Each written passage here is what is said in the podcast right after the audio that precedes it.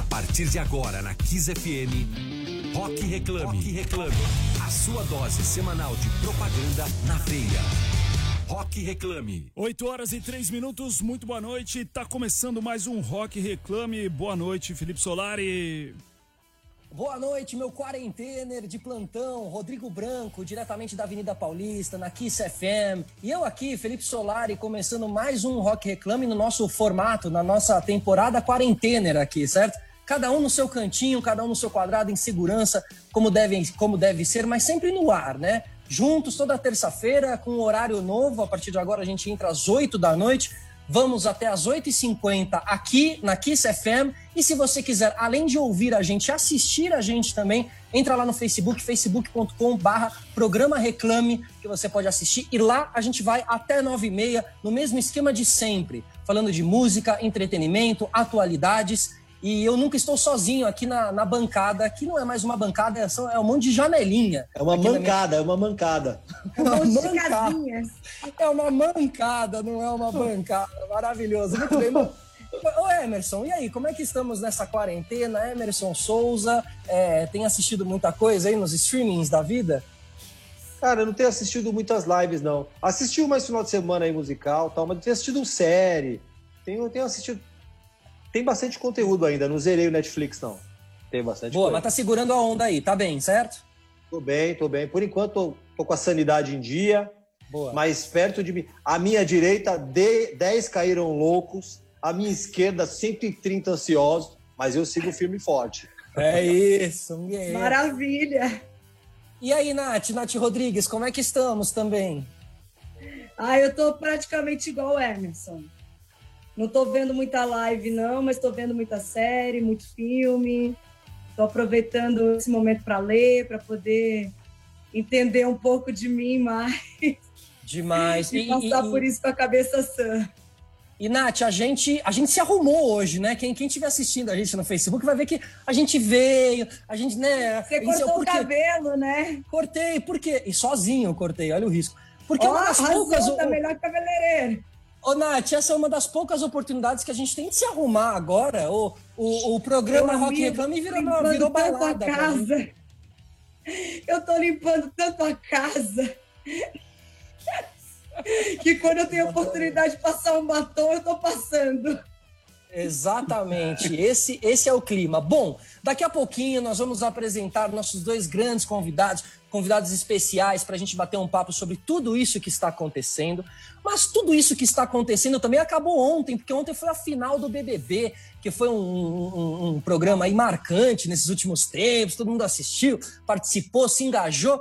E os VTs ontem foram particularmente muito bonitos, VTs muito especiais ali na final e tal, muito bem editados e com trilhas sonoras muito bem escolhidas. Entre elas, quem assistiu com atenção ontem ouviu Blackbird, de Beatles, que é uma trilha tão bonita, né, que a gente gosta tanto, exatamente. Então, vamos agora com Blackbird, Beatles, e a gente volta daqui a pouquinho apresentando nossos convidados. Valeu! Rock Reclame, Kiss FM. Som dos Beatles, Blackbird, Felipe Solari. Muito bem, Rodrigo Branco, valeu. Ô, Rodrigo Branco, curte Beatles, mano? Pô, aí você perguntou pro macaco se ele gosta de banana, né? Eu sou louco pelos Beatles, como todo mundo que curte rock, né? Eu já fui pra Liverpool, fiquei louco lá na terra dos Beatles, cara. É ótimo, eu também fui, é legal pra caramba, a terra da cerveja, do chopp, de cerveja, do pub, né? Sem dúvida. E hoje a gente... Hoje falaremos muito sobre cerveja, sobre tudo isso. Graças a Deus. Aproveitando então o embalo, Emerson Souza, apresente o nosso primeiro convidado, por favor. É isso aí, o nosso convidado da noite não teve uma carreira tradicional. Ele começou em um cargo base de vendas e aprendeu sobre o negócio. Ele passou por supply chain também e aprendeu sobre negócio de baixo para cima.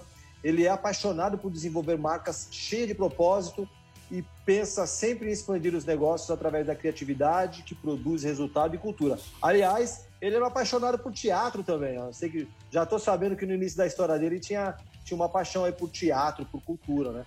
Ele que é um verdadeiro cidadão. Legal, tem esse feat aí, meu cara, apaixonado por teatro. É criativo, precisa ser para a posição que ele ocupa, né? Ele é um verdadeiro cidadão do mundo, já trabalhou em diferentes cargos e lugares, como Inglaterra, terra dos Beatles, Canadá, China, que agora é terra da Budweiser também, México, Nova York. E essa noite aqui com a gente no Rock Reclame temos o vice-presidente de marketing da Ambev no Brasil, o escorpiano Ricardo Dias. Bom, agora sim, Nath. Caramba! Eu vou ganhar um aumento amanhã. Seja bem-vindo! Deixa eu beber, peraí. Cara, chama o Emerson para te introduzir lá. Caramba, meu, Emerson, eu vou te contratar, meu, para ser meu chefe. Cara, a história foi você que fez, pô. Para mim tá a parte mais fácil. Você só contou, né? Você tem uma habilidade única, a maneira como você conta. Isso, assim, é um grande marqueteiro, entendeu?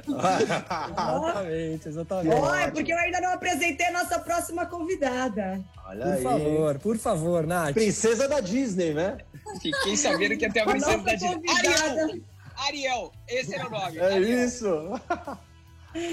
A nossa convidada de hoje é uma atriz que eu particularmente admiro muito. Ela é formada também em filosofia. E ela é uma super autora infantil. Ela tem na bagagem prêmios como Contigo, Melhores do Ano, e vários outros prêmios em cinema, além de ter feito mais de 10 novelas. Hoje ela é protagonista da série Rotas do Ódio, que já está na sua 4ª temporada. Senhoras e senhores, com vocês, Mayana Neiva! Muito bem! E é taurina também, né? Taurina. Obrigada, Nath. Um prazerzão estar aqui com vocês. Eu também te admiro muito como atriz, como mulher. Uma série de outras coisas. Felipe, Emerson, muito obrigada pelo convite. Ótimo. Demais, Mayana. Prazer estar aqui. Legal. E me conta aí, como é que estão esses tempos de quarentena por aí? Como é que isso afetou o seu dia a dia, o seu trabalho? E como é que você está se reinventando, né? Fazendo essa releitura de nós mesmos, né? Isso é para mim ou para o Ricardo essa primeira pergunta? Para você, Mayana. Desculpa, para você. Eu estava fazendo uma... éramos 6, uma novela, enquanto estava exibindo o Rotas, né, também, em paralelo. E a gente teve que parar. A minha sorte foi que a gente já estava no final da novela, mas tudo parou e eu nunca vi a Globo parar, assim. Foi a primeira vez na minha vida que os estúdios todos pararam e eu nunca antes visto. Mas eu te confesso que eu ia começar um longo em Curitiba já, ia ficar 2 meses, que pessoalmente me fez muito bem parar. Assim, eu tô muito, muito preocupada com o Brasil, fazendo as minhas doações para quem eu posso, me informando, lendo, indo para todo lugar de máscara e luva. Obviamente, assim, todos os cuidados eu tenho tomado e acho que, enfim... É super importante de estar atento para o outro nesse momento, para os outros que não podem ficar em casa também, né? Entre outras coisas. Mas eu, pessoalmente, tive um prazer enorme. Acho que fazia uns 3 anos que eu não parava de emendar um trabalho no outro, em outra cidade. Total. Eu moro em São Paulo, então, tipo, eu tô bem, eu medito. Mas quarentena não é férias, hein? É, né? A série foi lançada durante a quarentena, então eu terminei tendo vários compromissos profissionais, assim, dessa maneira. Mas eu tô meditando, eu tô estudando música, eu tô cozinhando, eu tô lendo, fui pra natureza em algum momento. Eu acho que acalmar fez bem. Ótimo. E você, Ricardo?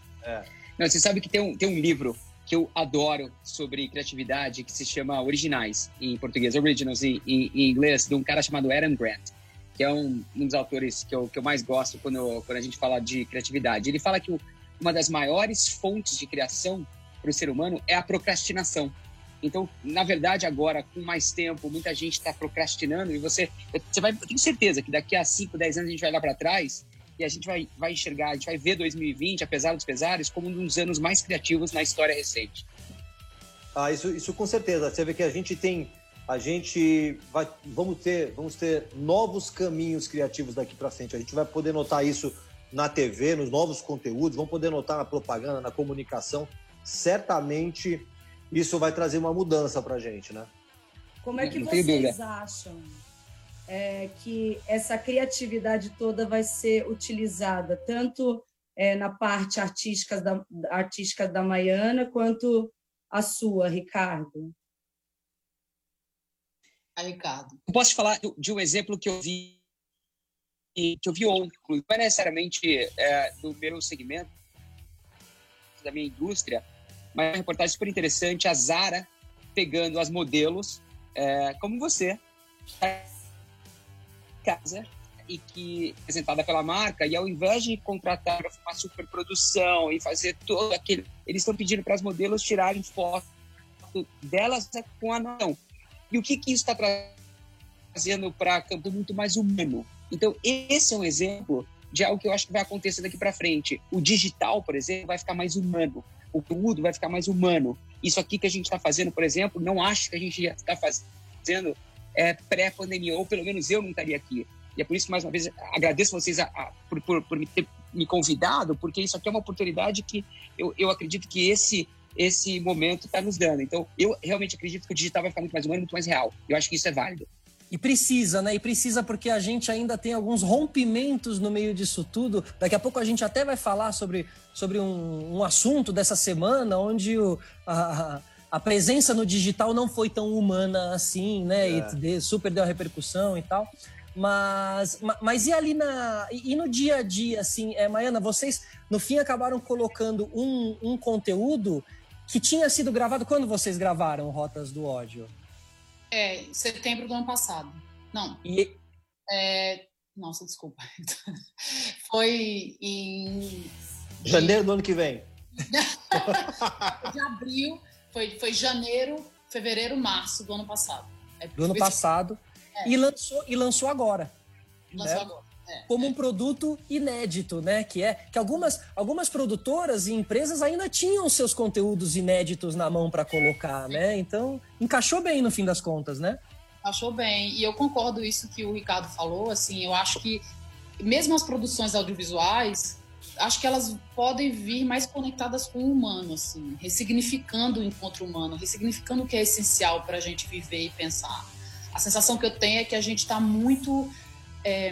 Tem uma opção de muitas, muitas coisas que não são essenciais na nossa vida.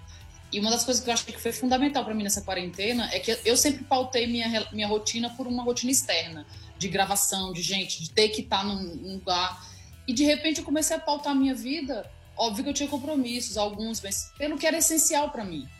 Isso tá me fazendo uma pessoa diferente, sabe? Tá em contato com o que é essencial, tá com outras formas e outras práticas. E o que é supérfluo não está tendo espaço, né? Exato. Mas você já chegou a pensar artisticamente que talvez a gente não vai poder mais abraçar, não vai poder mais ter cena de beijo, teatro, sabe-se Deus quando a gente vai poder fazer um espetáculo. E aí, como se renovar nesse momento, como colocar uma criatividade no digital, onde a nossa arte ela é pautada totalmente... Quer dizer, totalmente não, mas a maior parte dela... No contato, né? No contato físico. Você já parou para pensar nisso? Não, já, Nath. Não, para a cultura está sendo um choque imenso isso, obviamente. Eu também tenho uma banda, tipo assim, shows... Foi cancelado 2 shows que eu tinha. Não dava para reunir tanta gente. Então, tem uma série de questões muito graves para a cultura que vai demorar muito tempo para a gente se reestruturar. Mas, assim, eu sou netiniana e afirmadora da vida. Eu acho que existe... A gente pode ter um olhar de expansão para isso. Não acho que é para sempre, mas acho que existem novas maneiras da gente se reinventar nesse campo dentro de uma afirmação da vida. Se a vida está sendo maior e pedindo isso, é porque tem que existir uma conexão maior com o nosso silêncio. E a produção vai ser de outra natureza. Talvez não com tantos beijos e encontros, mas vai ser a partir desse silêncio, desse espaço vazio que foi criado dentro dessa quarentena. Eu acho muito provocativo e pode ser extremamente renovador e positivo também para o futuro, eu acho. Maravilha. Falar em parte positiva, em olhar positivo que a gente tem que direcionar para todos os lados sempre, né? A Ambev, Ricardo, foi uma das primeiras marcas a direcionar esforços e investimentos no combate do Covid aí. Como é que foi essa escolha interna desse direcionamento e qual a leitura da recepção disso pela sociedade? Foi super interessante, porque não era um negócio que a gente tinha escrito, né? A gente não tinha um manual para como operar numa pandemia. Em pandemia, né? Exatamente. Então, a gente meio que... Todo mundo acordou e teve que lidar com isso, que é, eu acho que a grande vantagem que a gente tem, pessoas boas, quando elas têm um sonho grande, elas vão atrás e fazem acontecer. O caso do álcool gel é um exemplo. A gente não sabe fazer álcool gel, a gente nunca fez álcool gel. As nossas cervejarias não foram feitas para fazer álcool gel, só que a gente viu uma necessidade imediata, a gente aprendeu com outros países, a gente tem, né, um negócio no mundo inteiro, a gente viu que o álcool gel era uma das coisas que a gente precisava, a gente botou todo mundo numa sala e aí depois de 2 dias saiu álcool gel nessa sala. Então, esse é um bom exemplo de como... Isso foi muito rápido, né? Porque isso foi na sequência da quarentena. Foi tipo nos primeiros dias. Os primeiros, né? Os primeiros. E o insight disso tudo foi, a gente é uma empresa brasileira, a gente está no Brasil, o nosso maior bem são os consumidores e os nossos clientes. Então a gente tem que proteger essas pessoas, porque sem eles e sem elas a gente não tem negócio. Então esse foi meio que um instinto sobrevivência, para te falar bem a verdade. E a rapidez fez no final, nos deu uma vantagem em poder chegar lá mais rápido, sem dúvida.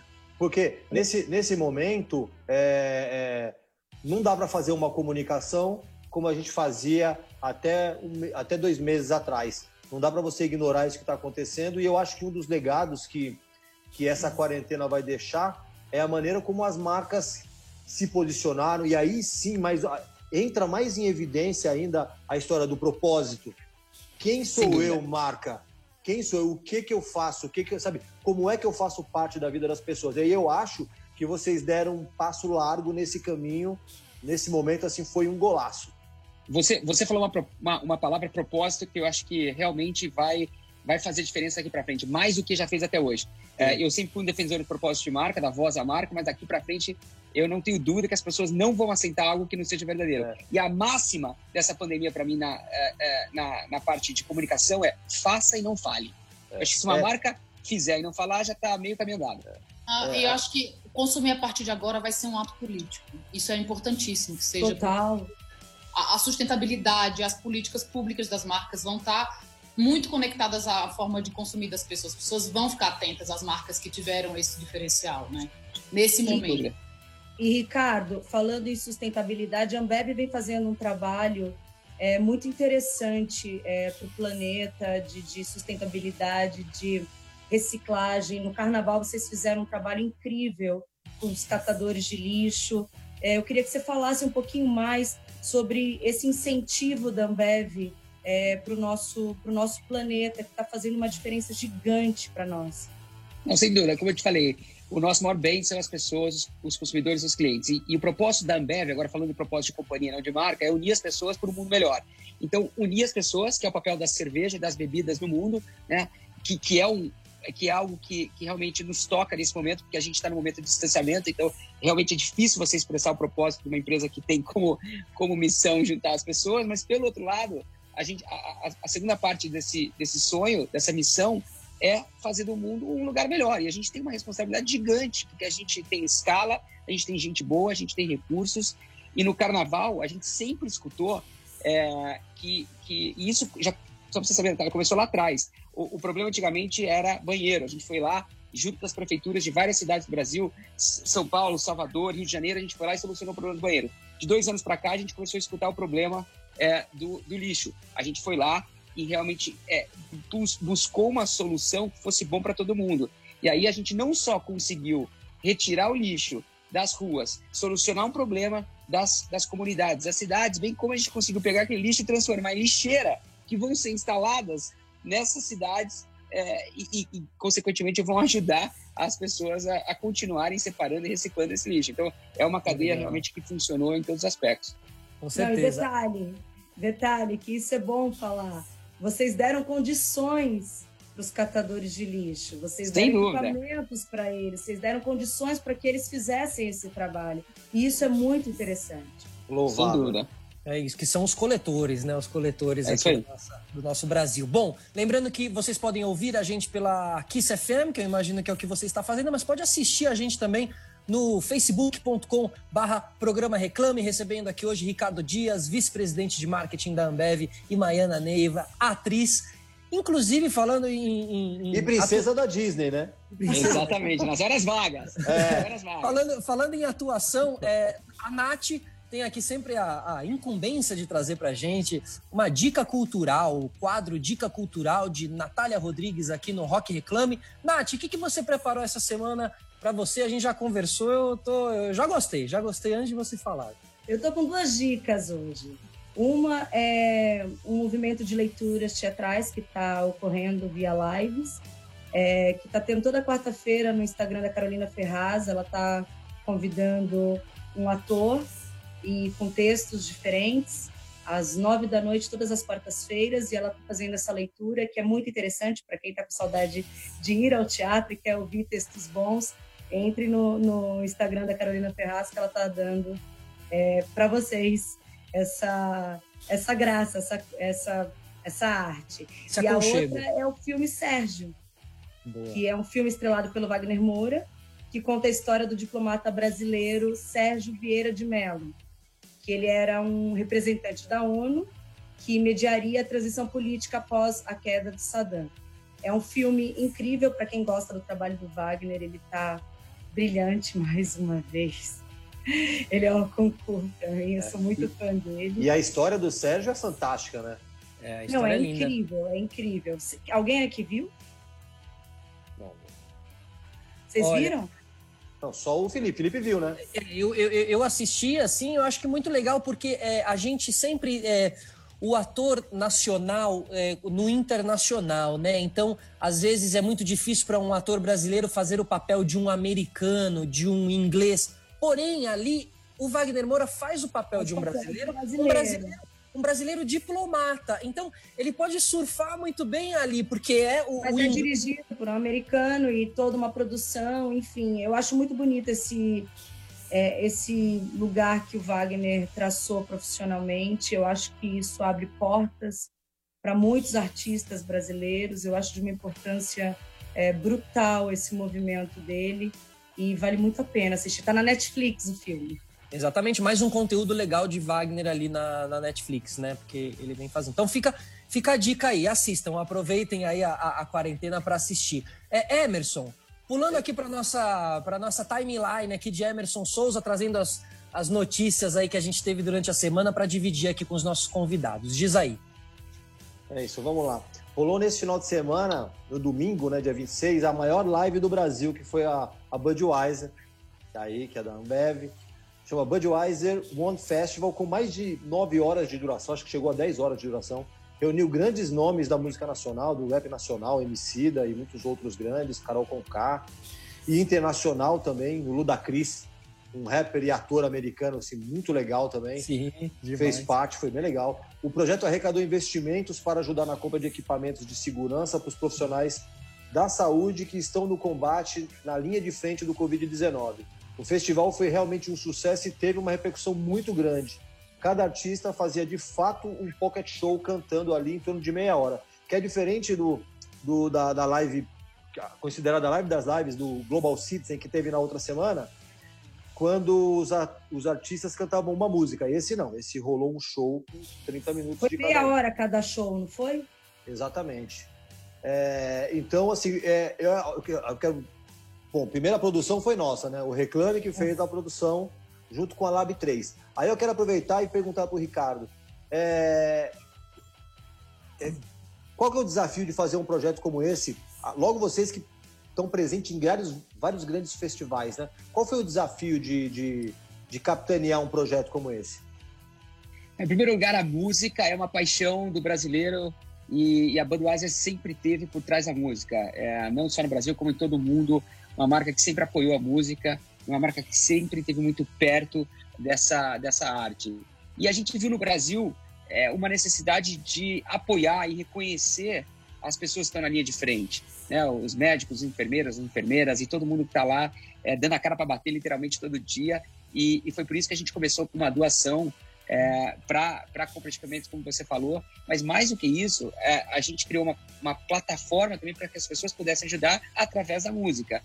E o hip-hop nacional, o rap brasileiro, enfim, eu não quero colocar todo mundo dentro do mesmo gênero, mas é um estilo de música muito perto do DNA da marca. E o grande desafio aí, respondendo a sua pergunta, foi justamente juntar todo mundo no mesmo dia, numa mesma pegada. Só que o que nos surpreendeu foi que todo mundo, além de aceitar, co-criou com a gente. Isso é muito importante, quando o artista co-cria com a marca. E voltando um pouco atrás do que a gente já falou já no começo desse papo, que eu acho uma outra coisa que vai acontecer no futuro. Eu vejo o futuro de marketing muito mais perto da comunidade artística, porque eu acredito que hoje os artistas são um canal próprio, e você já não depende mais de um intermediário para construir cultura. Dito isso, eu acho que marcas e artistas de todos os gêneros, de todas as artes, vão trabalhar muito perto para co-criar e assim criar comunidades que vão consumir os seus produtos. E no final foi o que a gente fez. O hip hop nacional não tem a maior comunidade do Brasil. Os maiores gêneros do Brasil hoje são provavelmente sertanejo e funk, número de ouvintes, mas teve sim um nicho muito interessante para a marca. E agora a próxima empreitada, só para você saber aí, é o rock. Então essa a gente vai fazer junto de novo. Boa, estamos trazendo rock aí. Temos coisa boa para divulgar logo mais, eu não consigo ainda falar com muitos detalhes porque não está tudo fechado, mas o rock, a gente acha que o rock está faltando rock nas lives.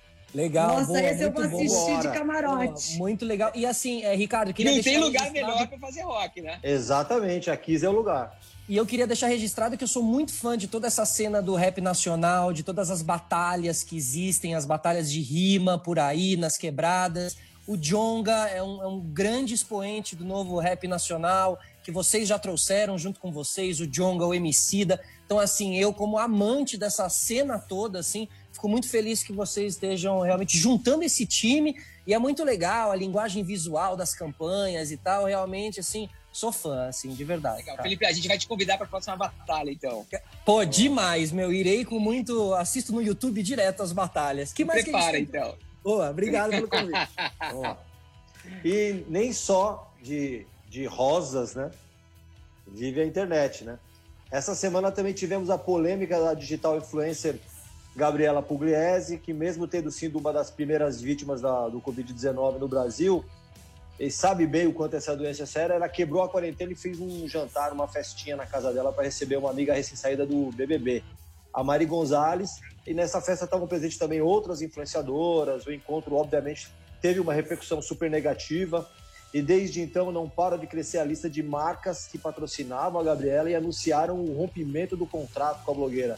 A Ambev também patrocinou a live do Gusttavo Lima, passou por um problema recente como esse, de ter seu nome talvez linkado a uma postura que não foi bem avaliada. E aí eu gostaria da opinião dos dois, da Ambev e também da Mayana, como agir numa situação como essa, quando você comete um deslize no digital, um deslize bem grande, por sinal, e aí você começa um grande processo aí de desligamento e de haters e tal. Não, deixa a Baiana falar da Gabriela Pugliesi, então eu falo do Gusttavo Lima. Pode ser? Claro, claro. Eu posso falar. Não, eu não quero, assim, eu acho que a gente tá vendo muitas atitudes irresponsáveis nesse momento, né? Pra mim, a maior delas, a Gabriela Pugliesi, é uma atitude irresponsável, mas tem muitas atitudes irresponsáveis vindo da presidência, dos ministérios. São atitudes muito graves. A gente estava falando de uma série de como a cultura é grave, o estado da cultura é grave para os técnicos, para uma galera, né, atores. Eu estou falando isso porque eu sou uma pessoa muito otimista e eu sempre tento ver um lado positivo em tudo. Mas eu acho que é muito importante que as marcas, que haja outras parcerias e outras costuras com os artistas nesse tempo, talvez mais interessantes, talvez realmente menos via... influenciadores, números, mas sim políticas, como a pessoa se posiciona, como ela é, que transformações ela traz para a vida dela, né? Não adianta você ser uma pessoa no Instagram e na vida ter uma atitude irresponsável, ser uma pessoa na foto e na real. Eu tenho a sensação de que a merda tá vindo no ventilador, com tudo, sabe? Na nossa vida pessoal, no nosso país, assim, no planeta. Acho que a gente tá passando por uma grande limpa mesmo, cósmica. Não tá dando pra disfarçar, né? Não tá dando pra disfarçar. Total. O que a gente, a nossa sombra, vai vir à tona. Todas as nossas sombras, né? E o que eu vejo no Brasil é isso. E é doido porque o nome que foi dado pra influenciador é a forma que você influencia a vida do outro. Então, eu não posso ser uma influenciadora e influenciar a vida de milhões de pessoas negativamente. Né? Eu tenho uma ação nisso, em ser uma influenciadora. E você tem que influenciar tanto politicamente, como postura, como ser humano, como não só um lifestyle e agir de uma forma irresponsável. Essa beleza vazia, né? Chega, não tem mais tempo disso. Acho que o mundo está mudando, ninguém quer ver mais isso. Acho que a gente quer ver a gente quer ser a transformação que a gente quer ver no mundo, como fala Mandela. A gente quer crescer na sociedade. E mais do que isso, o planeta chegou no limite. Ou a gente cresce ou a gente cresce. Então não dá mais para ficar, sabe, escondendo essa falsa verdade. A merda vai jogar no ventilador e é o que está acontecendo também. Que bom. É isso aí. E você, Ricardo, vai falar ou não vai falar aí da parte que te toca? Eu queria até beber uma cervejinha agora, mas vocês deixaram duas cervejinhas. Então, ao invés de beber, eu até tenho aqui comigo, tá? Mas ó, eu vou falar. A live do Gusttavo, vamos lá. Há 2 meses atrás não existiam lives no Brasil. Né? Uma live, você tem uma ideia, o recorde mundial de uma live de música 2 meses atrás era da Beyoncé, então ela de 3 anos atrás, que ela teve 500 mil acessos simultâneos.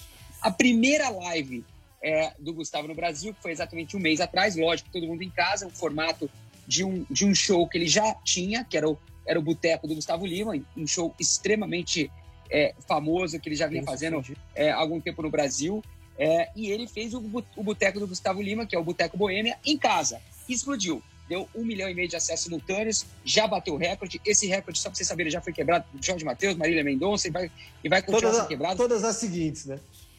Das 10 maiores lives de música no YouTube no mundo, 7 são do Brasil, só para vocês terem uma ideia, 7. Então, o brasileiro, ele consome muito bem esse tipo de entretenimento, mas mais que isso, o sertanejo é o gênero perfeito da música para esse tipo de coisa. Então, o Boteco do Gusttavo Lima, da live, na versão live, foi exatamente o que ele faz. Ele sobe no palco, ele bebe, ele canta, ele conta história, só que ele trouxe isso pra casa dele. A diferença é que num show ele tem 50 mil pessoas, ali na casa dele ele tinha mais de 1 milhão de pessoas assistindo, no cumulativo já mais de 25 milhões, e isso, óbvio, que é algo que a gente não apoia, que a gente não quer, a gente preza o consumo responsável, a gente está trabalhando com todos os artistas para ensiná-los e realmente educá-los, mas no final do dia o show é do artista. E tem algumas coisas que realmente fogem do controle, de novo, contra os nossos princípios, aconteceu e a gente já arrumou muita coisa, já coibiu muita coisa, mas no final do dia reflete um pouco da personalidade de cada artista. Eu analisando assim, olhando tudo isso, a gente estava falando da questão do influenciador e tal, né? Eu acho que antes de qualquer rótulo, é o bom senso mesmo, né?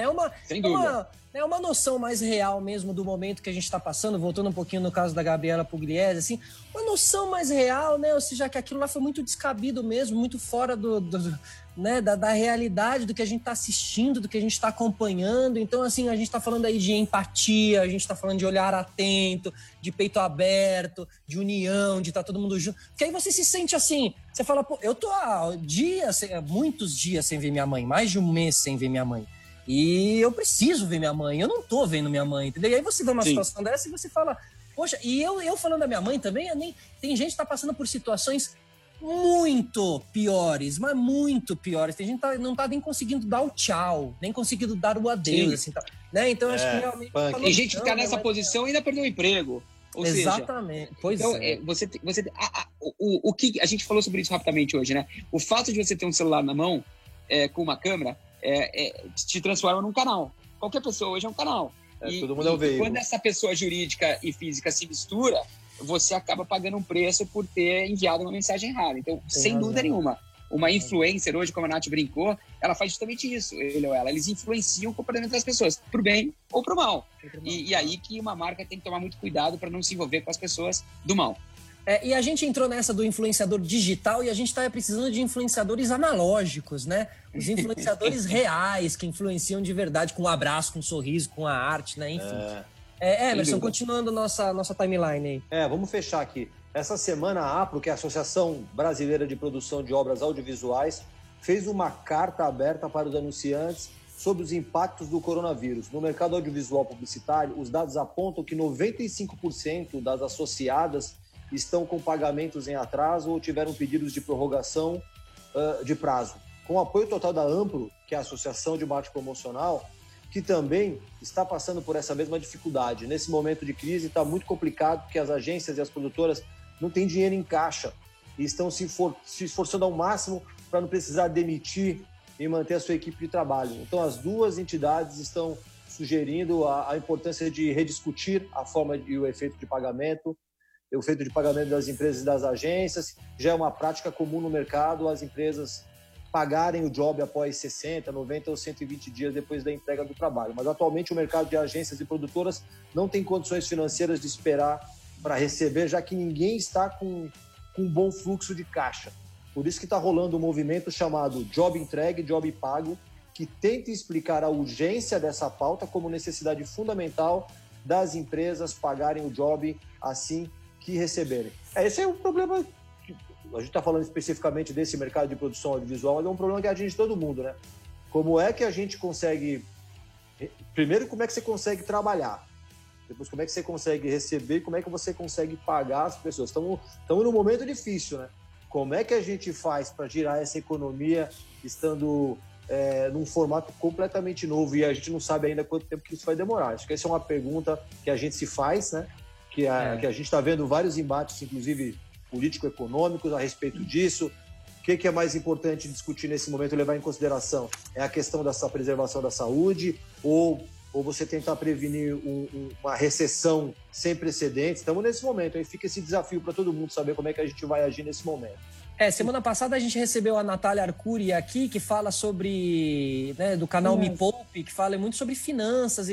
E como é que vocês aí, Mayana, Ricardo, como é que vocês se preparam para isso, né? A gente não sabe realmente o prazo disso tudo e tal. Então, você já começou a fazer algumas movimentações, guarda daqui, guarda ali, já se previne aqui, corta alguns gastos. Como é que vocês estão fazendo?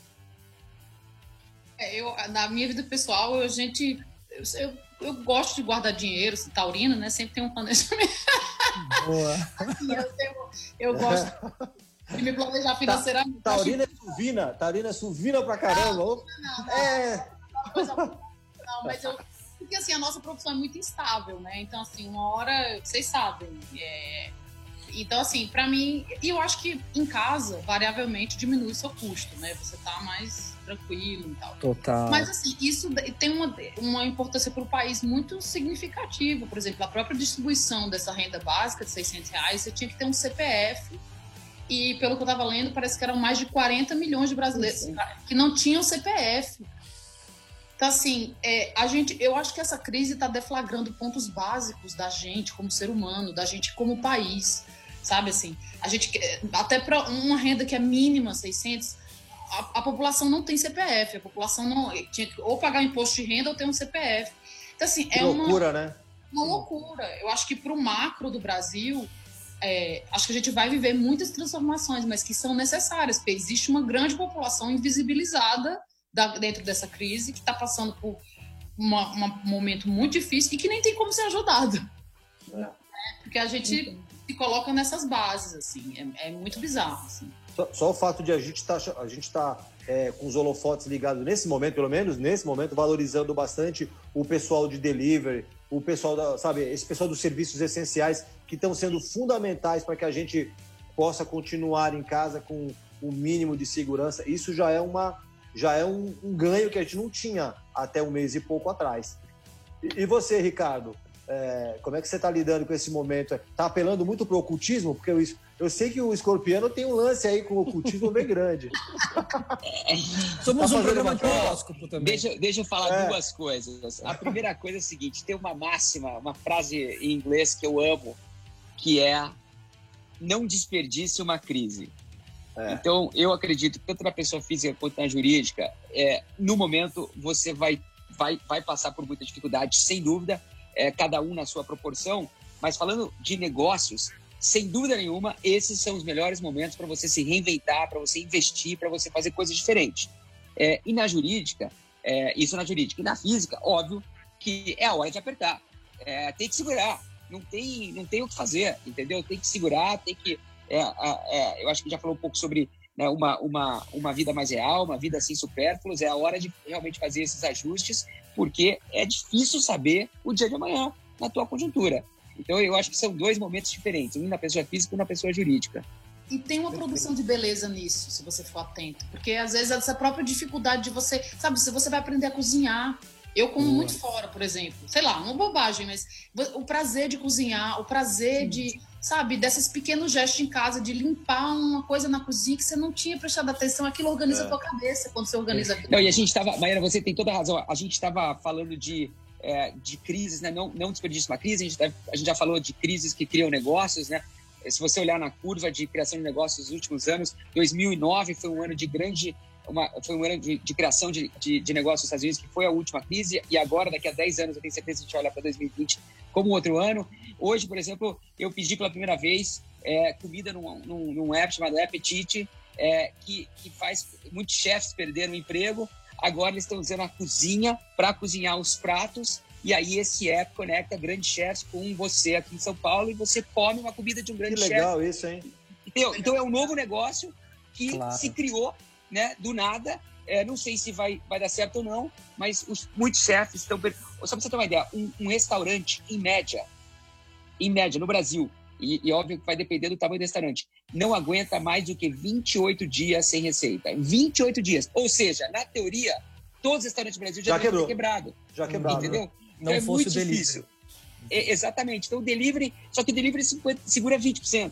Entendeu? Então, aí você tem uma série de negócios que vão ser criados aí.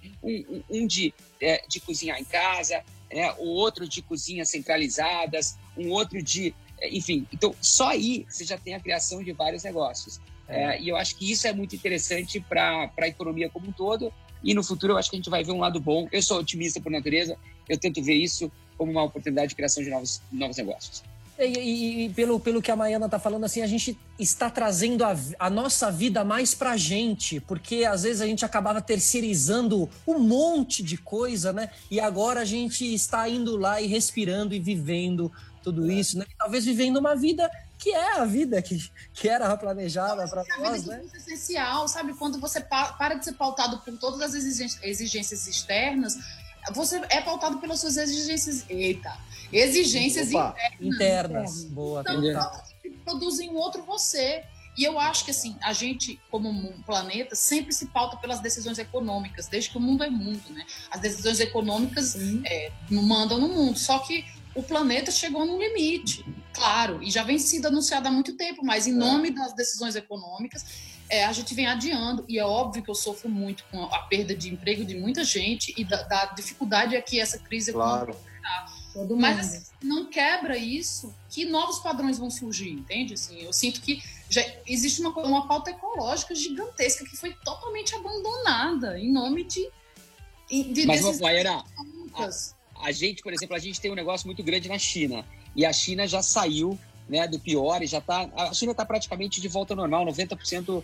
E uma das coisas que a gente está vendo lá, uma mudança de comportamento... É que, e eu morei 6 anos na China, os chineses amam comer fora, é o passatempo número 1 do chinês, junto com o karaokê. E muitos chineses agora estão ficando em casa, e aí a gente saiu para as ruas para tentar entender essa mudança de comportamento. A gente achou que eles estavam com medo, mas muitos responderam que eles estão ficando mais em casa agora porque eles aprenderam a cozinhar, porque como eles tiveram que ficar em casa muitos dias, eles usaram ferramentas das mais diversas para aprender a cozinhar, e olha que legal, agora eles estão ficando mais em casa porque eles aprenderam a cozinhar e estão curtindo ficar em casa e cozinhar. E eu mudou o comportamento no Brasil, né? Mudou o comportamento, que é uma coisa que eu acho que é uma consequência dessa pandemia. E no Brasil, quando você coloca nessa equação o valé, você coloca a segurança, você coloca uma série de outras coisas, talvez o Brasil também depois vai ter um consumo de comida em casa muito maior do que tinha antes. E aí a pergunta é, as empresas estão preparadas para isso? Estão preparadas para atender esse novo comportamento? Eu acho que é essa que vai ser a grande questão, e as empresas que aprenderem mais rápido vão se dar melhor. Eu não cozinhava absolutamente nada, e agora com esse momento já estou cozinhando. Eu não sou como a princesa da Disney, ainda não tenho esse prazer cozinhando, mas já não vou morrer de fome, princesa da Disney. Não vai morrer de fome. Já pode convidar... Exato. Exatamente. Pós-quarentena. Abrir o vinho, eu já sabia. Ele vai servir miojo pra gente. Abrir o vinho, eu já sabia. Agora eu posso também oferecer um prato. Muito bem, muito bem. Rodrigo Branco, você ouve a gente aí na nossa base quarentenística, que é a Kiss FM na Avenida Paulista? Opa, tô aqui, sempre atento, Felipe. Não. Eu ouço sim, eu ouço sim. Tô vendo. Não, é que é o seguinte... Eu tinha desligado o microfone, porque senão eu falo aqui na interna e sai na live. É uma loucura. Aí quando começa a responder, o microfone tá fechado. Justo. Enfim. E teve uma hora mesmo que a gente ouviu um pouquinho aí de fundo. Rodrigão, me diz uma coisa. Temos tempo para tocar mais uma música aqui? Como é que a gente tá de tempo? Temos tempo, desde que eu toque a versão ao vivo dessa música que você vai pedir, que é mais curta. Então vamos de um grande cervejeiro, um grande amante da cerveja, um cara maravilhoso, incrível, genial, lindo, Fred Mercury, com o seu Queen, cantando e tocando Radio Gaga. A gente volta daqui a pouquinho. Fechou. Pessoal, voltando pro rádio agora, atenção, de volta aqui com o Rock Reclame. O bagulho é louco, estamos ao vivo aqui, finalzinho do programa. Fechando aqui com o Queen, Radio Gaga, Felipe, Emerson, Nath, a gente vai ter 2 minutinhos aí para os encerramentos do programa de hoje. Então já vou tocar de primeira aqui para Emerson Souza fazer as considerações finais, manda bala. Queria mandar um beijo para a Lab3 TV, que sempre ajuda a gente a realizar tudo aqui. É isso. Lembrando que a gente vai parar aqui na Rádio Kiss e continuamos no Facebook até 9h30.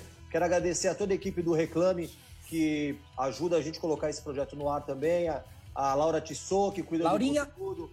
O Roger Garcia, diretor-geral. O Pedrinho e o Márcio da Lab3, fantásticos, fundamentais. O David, todo mundo que cuida da edição. A Gabi. E todo mundo no Facebook que está acompanhando a gente aqui. O Carlos Roca, que falou que é Ariel, que parece com você, Mayana. Todo mundo ajudando. A gente continua no Facebook, hein? Vambora. Boa, é isso aí. Então vamos encerrando. Voltamos aí, o Rodrigo. Nath Rodrigues, um beijo aqui para todo mundo também, né? Beijo a todos. Boa. Nossos convidados continuam com a gente no Facebook. Lá a gente faz a despedida oficial, sem o tempo aí regulamentado. Rodrigo Branco, volto com você, nosso quarentener guerrilheiro. Um grande abraço, mano. Boa semana pra você, tá? Toma aí. Muito obrigado. Abraço a todos. Até a próxima terça-feira, às 20 horas. Fechou? Valeu, Rodrigão. Muito bem, estamos aqui nos divertindo. Fizemos até uma selfie. Você vê como é que é, né? Quando a gente tinha um programa lá na rádio presencial, terminava o programa, a gente ia lá pra antessala, fazia uma selfie, todo mundo junto. Mas, olha, a gente já criou um padrão novo de selfies. É a selfie pelas janelinhas aqui com a gente. Aliás, deixa eu fazer uma aqui agora, que a gente tá no ar. Todo mundo olha para a câmera aqui. Em 3, 2, 1. Muito bem. Bom, continuando hoje. Maravilhoso, né? Tem até a nova dinâmica. Hoje, o Pentágono retirou aí o sigilo de alguns vídeos de fenômenos aéreos não identificados. Praticamente, o Pentágono, uma agência tão respeitada e tão secreta, jogou aí mais essa bomba na nossa mão, né? Que é tipo assim, já que estamos, deixa eu contar um negócio para vocês também. Não estamos sozinhos, né? E aí, a pergunta que eu sempre gosto de fazer para qualquer pessoa em qualquer situação da vida. Acreditam em vida fora da Terra? Mayana e Ricardo. Mayana primeiro. Me chama que eu vou. Respondido, né?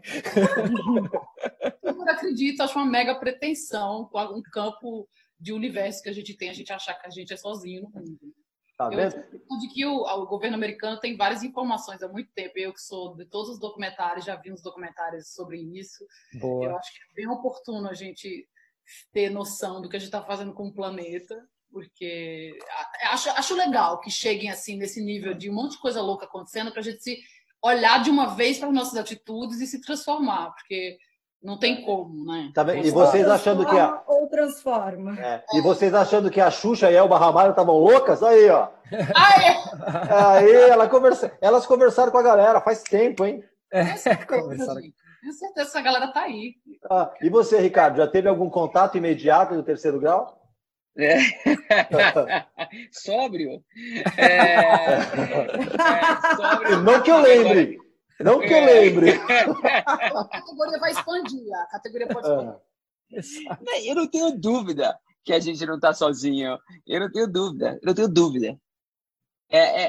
De novo, que a gente já conversou aqui. A gente é um pedacinho desse tamanho aqui no universo gigantesco. Eu tenho certeza que tem muito para ser descoberto lá fora. Agora, não sei se é dessa forma que a gente imagina nos livros e nas historinhas de quadrinho. Claro, o corpinho magrinho, a cabeça triangular ao contrário, os olhos... Né? Tipo, qual é a materialização, né? Até porque esse aí que você descreveu, o Felipe, é o Gero Camilo. Ai, que eu tô brincando, eu tô brincando. Eu adoro o Gero, É muito forte. Eu adoro o Gero, acho ele legal. Eu tenho um livro, eu tenho. Bom você adorar mesmo. Eu adoro, estou brincando, calma. Ele aqui atrás. Pronto, olha lá, tá vendo? Eu tenho o livro aqui, ó. É, não, Nath. A revolta, Olha vai, aqui, puxa ó. O livro aí, puxa o livro. Esse que eu tenho, Macaúba da Terra. É isso aí, tá vendo? Boa, eu gosto dele, tô brincando, gosto, adoro, gosto. Boa, boa. A gente fala aí de... Tem muito documentário, muita coisa, muitas teorias, né, da conspiração ou não, a gente não sabe se é conspiração, mas sobre tudo isso, tem um documentário de Bob Lazar, que é na Netflix, que é um dos caras que esteve na Área 51 na época, trabalhou, depois saiu... Esse documentário é espetacular para quem gosta desse tipo de conteúdo. É, pega, pode puxar. Novamente, como chama o nome do documentário? Bob Lazar. Bob... Eu não vi. Lazar. L-A-Z-A-R. Lazar. Tá bom? É. Emerson, e aí, que mais? A gente tem mais notícias da semana e hoje a gente está com um tempo bom aqui, nosso programa está correndo gostoso. Não, eu quero chamar agora o vídeo, na verdade, eu quero chamar um vídeo desse livro lindo que a Mayana fez para a sobrinha dela. Como é que chama a tua sobrinha mesmo? Sofia. Então, não, a sua sobrinha, como chama? Não, Sofia é o livro. Minha sobrinha chama Marina. Marina, então. A gente vai mostrar um trailer do Sofia. Vamos soltar, Pedrinho, o trailer do livro Sofia para quem está em casa?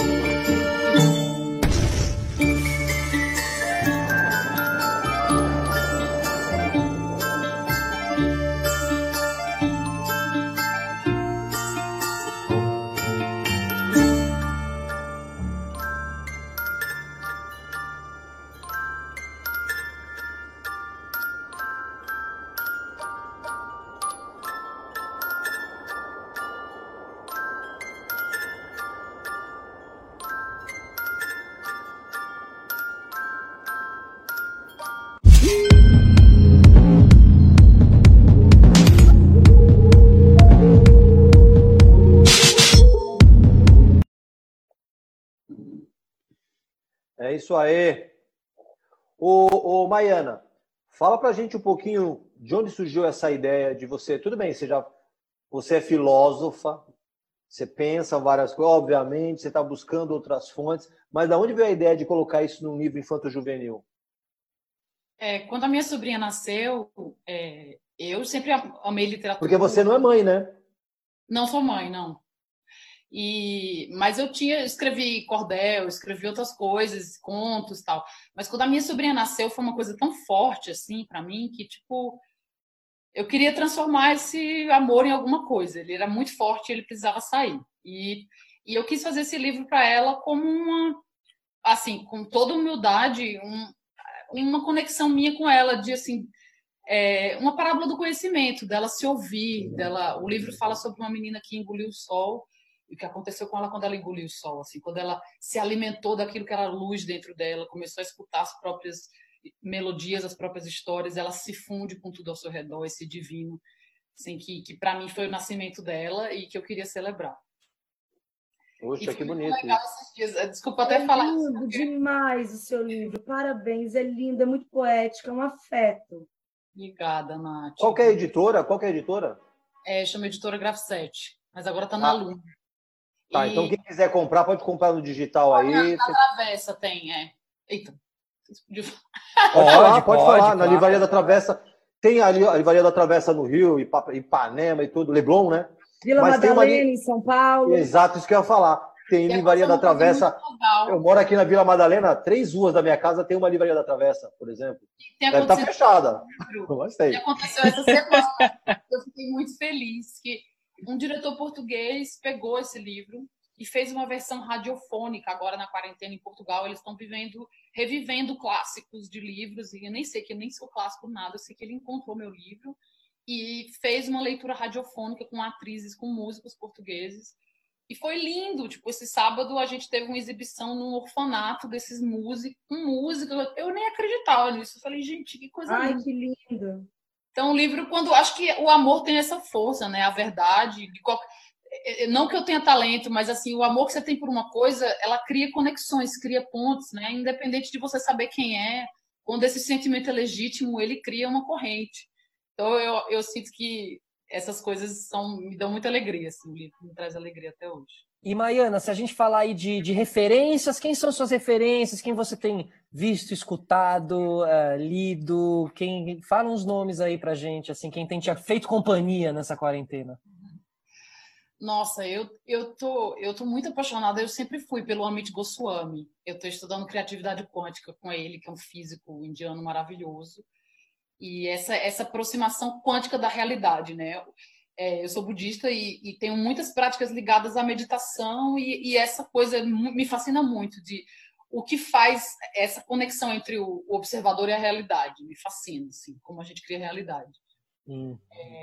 E essa coisa que é muito louca de você pensar que a observação muda a partícula para onda, para matéria, de onda para matéria, né? Até que ponto a gente cocria a nossa realidade, isso me fascina. Música, desculpa, quer falar? Não, pode falar. Putz, eu amo muito, assim, eu tô num momento de retorno, eu escuto muito Chico César. Muito canção brasileira, Tobra de Leone. Estou muito apaixonada pela canção brasileira, Mestrinho, Djavan. Eu sou bem roqueira, na real, assim. Tem uma base bem bitomaníaca, Rolling Stones, Led Zeppelin, amo. Clássico. Mas tem uma quedinha aqui pelo Brasil que eu estou sofrendo, cirandeiro, gente assim de cultura popular, muito apaixonada. Que legal. É isso. Deixa eu aproveitar aqui e fazer uma pergunta aqui para o Ricardo. Ricardo, como é que funciona a tua relação com as agências, né? Você tem uma agência de conteúdo interna, né? E você tem... Mas você também... Você gera conteúdos próprios, que a gente já tem alguns aqui que você vai falar provavelmente, que o próximo Villa Mix, que é uma parceria da Endemol com o YouTube, mas você gera conteúdo lá dentro. Você tem 40 pessoas nessa sua agência interna. Explica pra gente como é que funciona essa história toda aí. Não, sem dúvida. Em primeiro lugar, a gente tem agência externa, a gente tem a agência interna, que se chama Draftline, mas a necessidade da agência interna foi criada a partir de a necessidade foi a velocidade. Ou seja, você precisa se comunicar com muito mais velocidade hoje por causa das redes sociais.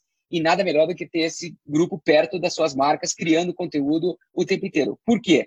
A premissa é a seguinte. Eu acredito que a publicidade do futuro é a publicidade que entretém, e não a publicidade que interrompe. E daí surgiu essa agência interna. Sim, mas fala pra gente aí alguns projetos já frutos dessa agência interna. Você citou talvez o nosso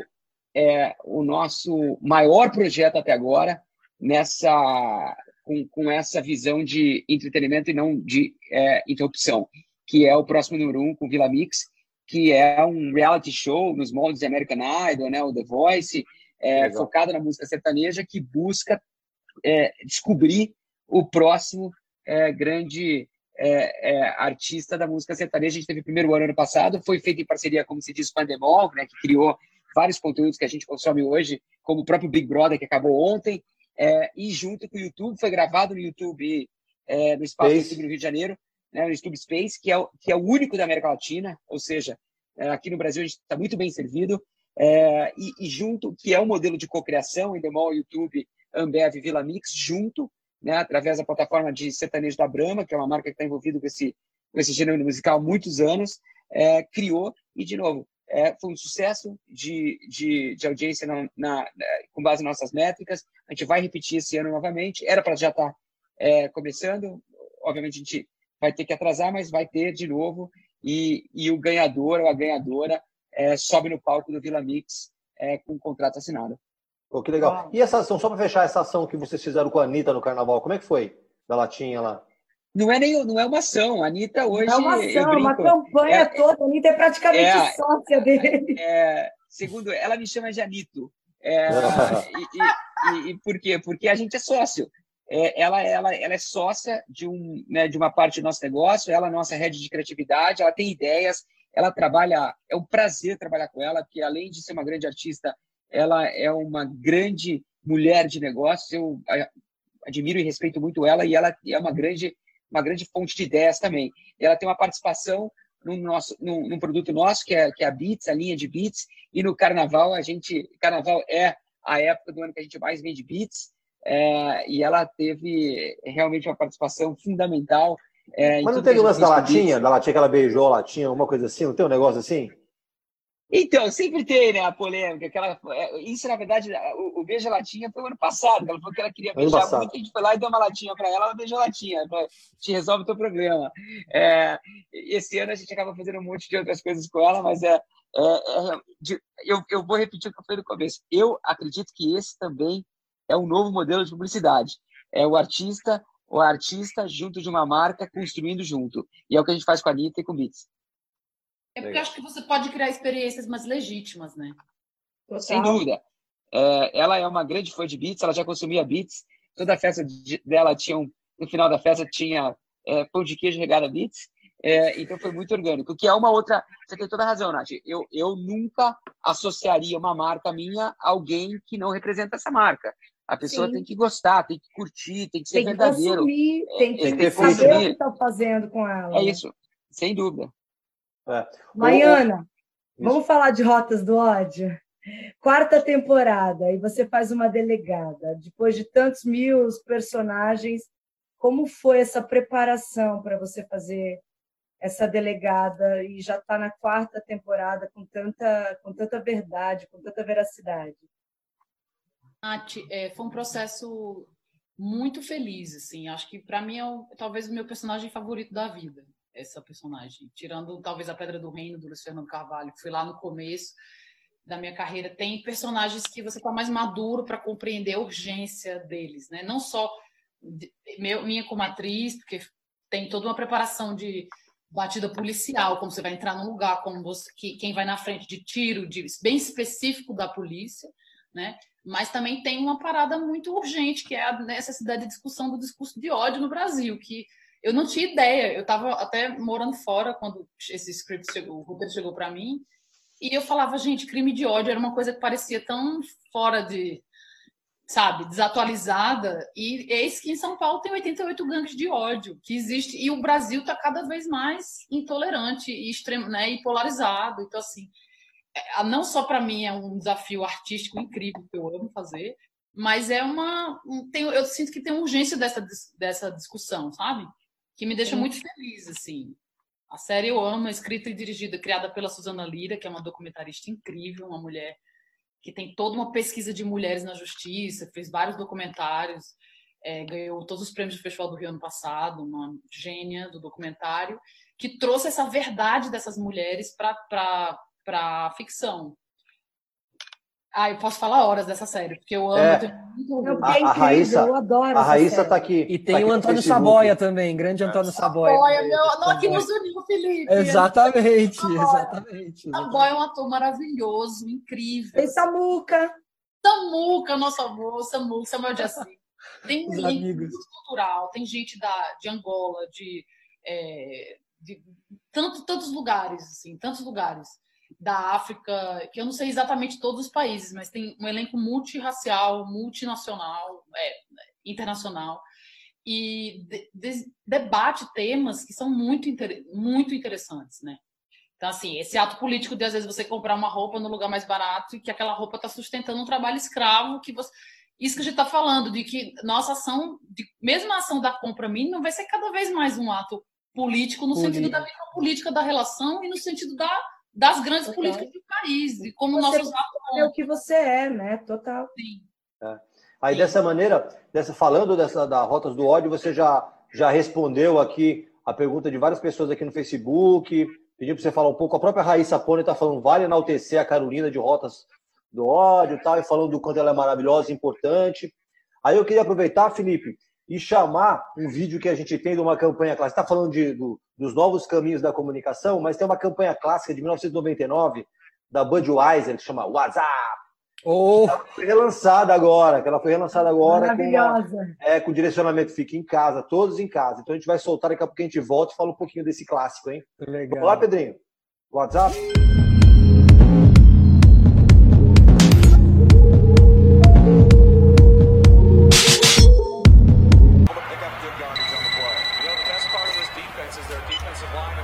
Hello. Hey, who? What's up? Nothing, B. In quarantine. Having a bud? What's up with you? Nothing. Quarantining, having a bud. True. What's up? Yo, who's that? Yo, pick up the phone. Hello? What's that? What's up? Yo, where's Dookie? Yo, Dookie. Hey. Yo. What's up?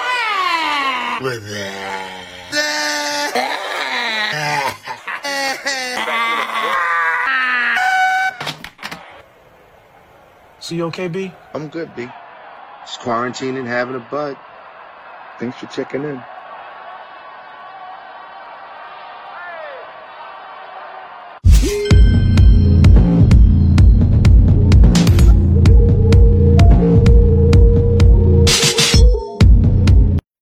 Ricardo, a gente está falando dos novos passos, do que vem pela frente e tal. Por que trazer essa campanha emblemática, né? De 20 anos atrás para esse momento? Então, foi muito legal porque ela foi regravada, né? Em teoria, o áudio foi mudado. Aí, não sei se vocês lembram, lá atrás ela era WhatsApp. Agora, na verdade, a gente inseriu algumas frases novas. Por quê? Porque no final, qual é a mensagem, né? O nome Budweiser, se você pegar o Bud, o B, o D, as três primeiras letras, significa amigo, né? Um buddy, um bud, é o teu amigo, ou a tua amiga, né? Uma pessoa que você tem um carinho por ela. E no final, a mensagem é, né? Os amigos checam, eles verificam se os amigos estão bem. Essa é a mensagem, né? Bud, check on buds. E aí, essa parte foi regravada. Então, foi muito engraçado, porque lá atrás ela fez um sucesso gigantesco, né? E agora a gente voltou com ela incentivando as pessoas a ligarem para os amigos e perguntar, e aí, tá tudo bem, Nath? Tá tudo bem, Nath? Como é que vocês estão? Tá, né? Tudo bem, princesa da Disney? É isso aí, Ariel. E aí, Emerson? Como tá o seu castelo? Vamos aqui, ó. Vamos ver, ó. Por exemplo, a gente tá em casa e tal, daí... Boa.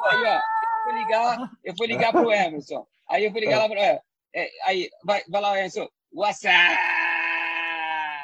Vai lá, Felipe! WhatsApp! Aí vai pra Natália! Vai, princesa Disney! Vai, Mayana! É só mandar o WhatsApp! Corta! Vamos de novo! Corta. Ela tá na Disney, gente! Entendam! Tá bom! Então vamos Mayana, eu vou começar com você. Aí você, ó, você que é atriz vai fazer isso melhor do que ninguém. Eu vou falar assim, e aí, Mayana, o que você tá fazendo? Aí você fala assim, ó, não, não tô fazendo nada, só tô aqui bebendo uma Bud. Aí você chama o Emerson, ele vai falar, WhatsApp. E aí todo mundo WhatsApp. Vai lá, Mayana, e aí, tudo bem? O que você tá fazendo? Ah, não tô fazendo nada não esses dias, só bebendo uma cerveja, mas eu acho que o Emerson deve estar fazendo alguma coisa. Emerson, o que você tá fazendo? WhatsApp! Vai, Nath! WhatsApp! Muito bem, a Nath tá bebendo mesmo, ela tá bebendo, é verdade, ela tá bebendo cerveja ali dentro daquele copinho dela. Ela não parou ainda. Eu só bebo cerveja. Ela não parou, 40 dias, ela não parou ainda. Eu só bebo cerveja, meu amigo, eu sou uma cervejeira nata. A Nath, desde que eu conheci ela, ela era linda, ela era a cara da Marilyn Monroe, cada vez parece que ela se congelou, ela fica mais bonita cada ano, mais nada. Nath é linda mesmo. Cerveja, olha, com a perna cruzada, bem fina, como se nada tivesse acontecendo. Então, Nath, ó, você vai ser... cerveja. Eu faço a rica da cerveja. Pronto. Você vai ser uma influencer, então. Olha a responsabilidade. Desculpa eu te falar, mas você vai ter uma grande influencer. Boa, boa. E a primeira coisa que eu entendo fazer, de cerveja como ninguém. Eu sou uma mulher cervejeira. A gente vai chamar você. E os meus amigos estão aqui que não me deixam mentir. Oh, e ela tem o fígado blindado, hein? Fígado blindado. Ouvi falar que ela fez um pacto com esse fígado. Eu conheci ela há 10 anos, ela tá com a mesma aparência. Ela o fígado blindado. A Nath tá blindado, amor, tudo blindado. Ela fez um pacto com o barril. Eu tô dentro de um... Vai, que ela eu tô dentro de um engradado de breja, gente. É por isso, a pele continua linda. Dizem que mulheres que tomam cerveja, elas envelhecem muito menos do que mulheres que não bebem cerveja. É só olhar pra você.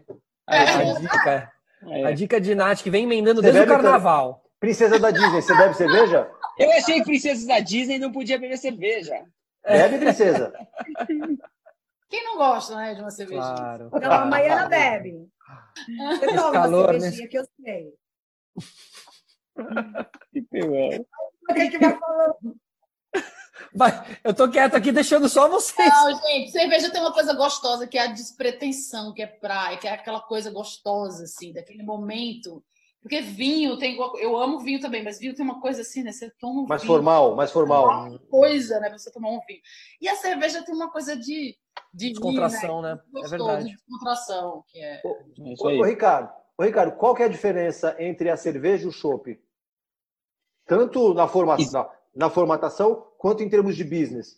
Em primeiro lugar, o Brasil é um dos poucos países do mundo que você pode ter chopp, que é uma delícia. Por quê? O chopp é a melhor cerveja do mundo, porque ela não é pasteurizada, ou seja, é uma cerveja fresca. Só que para você ter chopp, você tem que ter uma cadeia de distribuição que seja muito eficiente, porque a validade do chopp é somente 10 dias. Por isso que a maioria dos países não tem chopp, porque você não consegue produzir, distribuir com eficiência e tem que ter um consumo muito alto. Exatamente. Então, o chopp é sem dúvida... difícil. E o chopp é a cerveja na sua melhor forma, porque a cerveja sem ser pasteurizada. Não quer dizer que ela é melhor do ponto de vista de qualidade, não, mas ela é muito mais fresca e muito mais gostosa. No final do dia é isso. Eu, particularmente, se eu pudesse tomar chopp, eu tomaria chopp o tempo inteiro. O problema é que em casa agora fica mais difícil, mas eu acho que é uma vantagem que a gente tem aqui no Brasil, que é um dos poucos países que você realmente encontra chopp. Mesmo quando você vai para os Estados Unidos e você pede a cerveja draft, não é chopp, é uma cerveja que sai de um barril, mas não é chopp, ou seja, ela é pasteurizada. Não passa pela fermentação. Não, você fermenta. A pasteurização é basicamente esquentar, esfriar a cerveja para matar qualquer micro-organismo para aumentar o prazo de validade. É só a durabilidade, isso. Durabilidade, então, é a mesma coisa que faz com o leite, né? Você pasteuriza o leite para durar mais, caso contrário. Lembra aqueles antigamente que a gente comprava no saquinho, durava, tinha que tomar na hora, meu dia. Já corta, já tomando. E tinha que colocar no... Você colocava um negocinho de plástico, e aí ele era foda, porque você cortava, aí você tinha que segurar a pontinha. E aí... Pedido de casamento aí, né? Ricardo recebeu um pedido de casamento no Facebook, hein, Ricardo? Ricardo! É sério? A cerveja é por minha conta. A Silmara Lins, que é baiana, tá perguntando aqui se você quer casar com ela. Silmara, hein, Silmara? Louco, Silmara! Como assim? Ela perguntou faz tempo e ela tá insistindo, faz meu convite. Ricardo, a cerveja viva, ela não tem... Deixa eu só falar uma coisa, eu não queria destruir nenhum sonho dela, mas hoje, inclusive, eu saio daqui, hoje é meu aniversário de casamento, inclusive, eu saio daqui, vou jantar com a Marcela aqui em casa. Boa, eu saio daqui e vou jantar aqui em casa, maravilhoso. Eu saio daqui e vou pra sala. Eu vou botar uma roupa bonita, minha mulher vai ficar linda, a gente vai fazer um jantar em casa. É isso aí. Ricardo, tira uma dúvida minha, cerveja viva... Ela passa por esse procedimento? O que é isso? Eu nem conhecia. Cerveja viva? É, cerveja que é viva, que ela você tem que abrir e consumir ela. Tipo, pode ser. Tipo pode ser. Kombucha, você quer dizer? Não sei. Aí não sei se é o que. Para te falar a verdade, nunca nem tinha ouvido a cerveja viva, mas pode ser que você. É porque você não é especialista como a Natália. A Natália não é especialista. A Natália é uma brejelier, que é especialista Natália, em breja. Eu vou te falar o seguinte: pode beber. É boa. Vai. Bebe aí. Vai que é boa. Não tem cerveja viva. Ruim, né? É, você tem vida no nome. Ruim, Natália. Hã? Exatamente. Se tiver morte no nome, sai correndo. Mas se tiver isso, toma da bala. Lógico. É tipo essas cervejas, tipo coruja, essas cervejas que vêm. Artesanais. Artesanais, mas elas têm como se fosse cerveja viva. Tipo, tem algumas que você tem várias cervejas que você tem micro-organismos que ficam mais aparentes, se depositam, enfim, na base. Isso é normal, isso não tem problema. Cerveja é um produto totalmente natural. É a combinação de alguns elementos. Então, é sempre... isso que é legal da cerveja, que é natural. Você tem água, malte, lúpulo, na base da cerveja, você pode misturar outras coisas, obviamente, mas é um produto totalmente natural. Você vê a consequência da quarentena, né? Ou seja, a conversa vai, a gente tentava dizer que não, intelectuais, nós vamos conversar, o futuro do Brasil. Todo mundo na frente da estante, chega no final, todo mundo tá com a garrafa, a caneca. É isso aí. Quer saber, meu? Eu já vou meter aqui o Carnaval da Bahia. Ponto. Cara, eu preciso disso pra mim, pelo amor de Deus. Vou apresentar todos os programas com fundo especial agora. Cadê o fundo do BBB? Cadê o Babu? Detalhe, ele tá em cima do trio.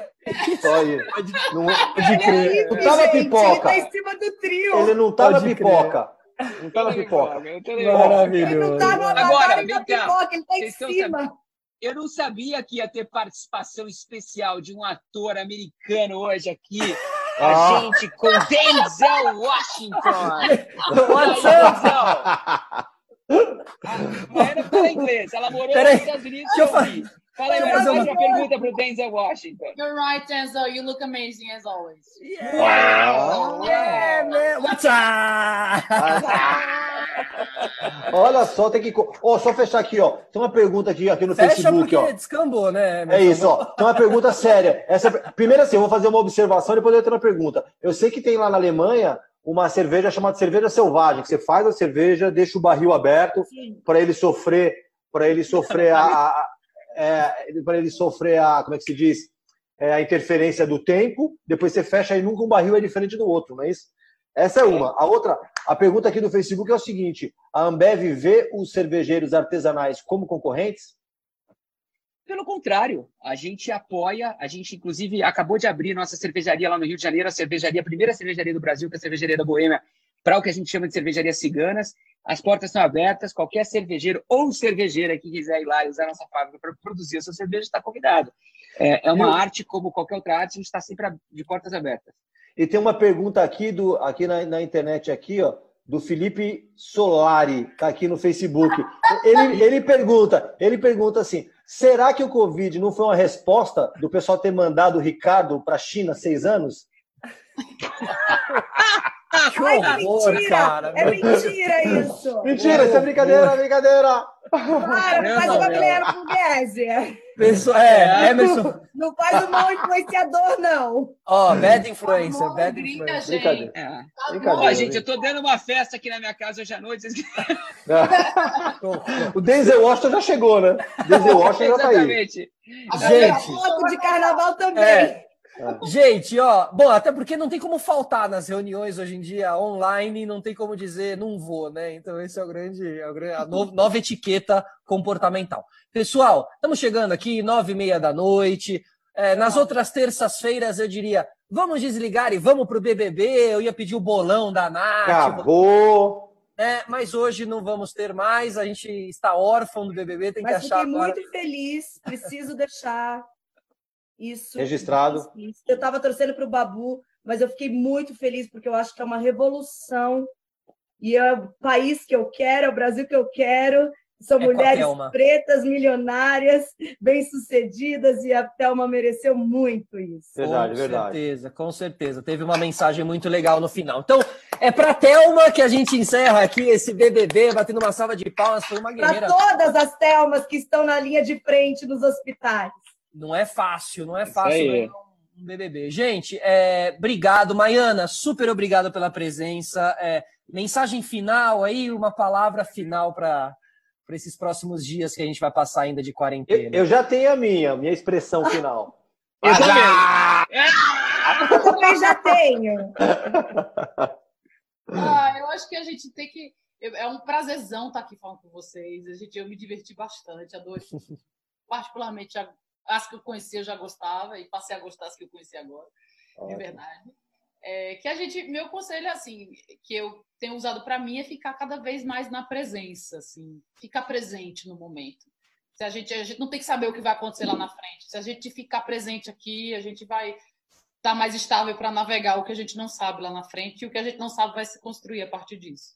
E como a Nath, fico feliz pela representatividade histórica, né, de alguns... desse programa, e enquanto tem tanta gente escolhendo outras coisas, né? Atrapalhar o nosso processo civilizatório. Que venham mais acolhimento, mais diferenciação, assim, mais diversidade, mais amor, respeito, mais igualdade. Amém. O Brasil é um país muito, muito desigual. Que a gente entenda como privilegiados, que isso tem que ser distribuído. Toda renda, toda atenção, toda possibilidade, toda oportunidade. O Brasil precisa muito. Toda oportunidade, né?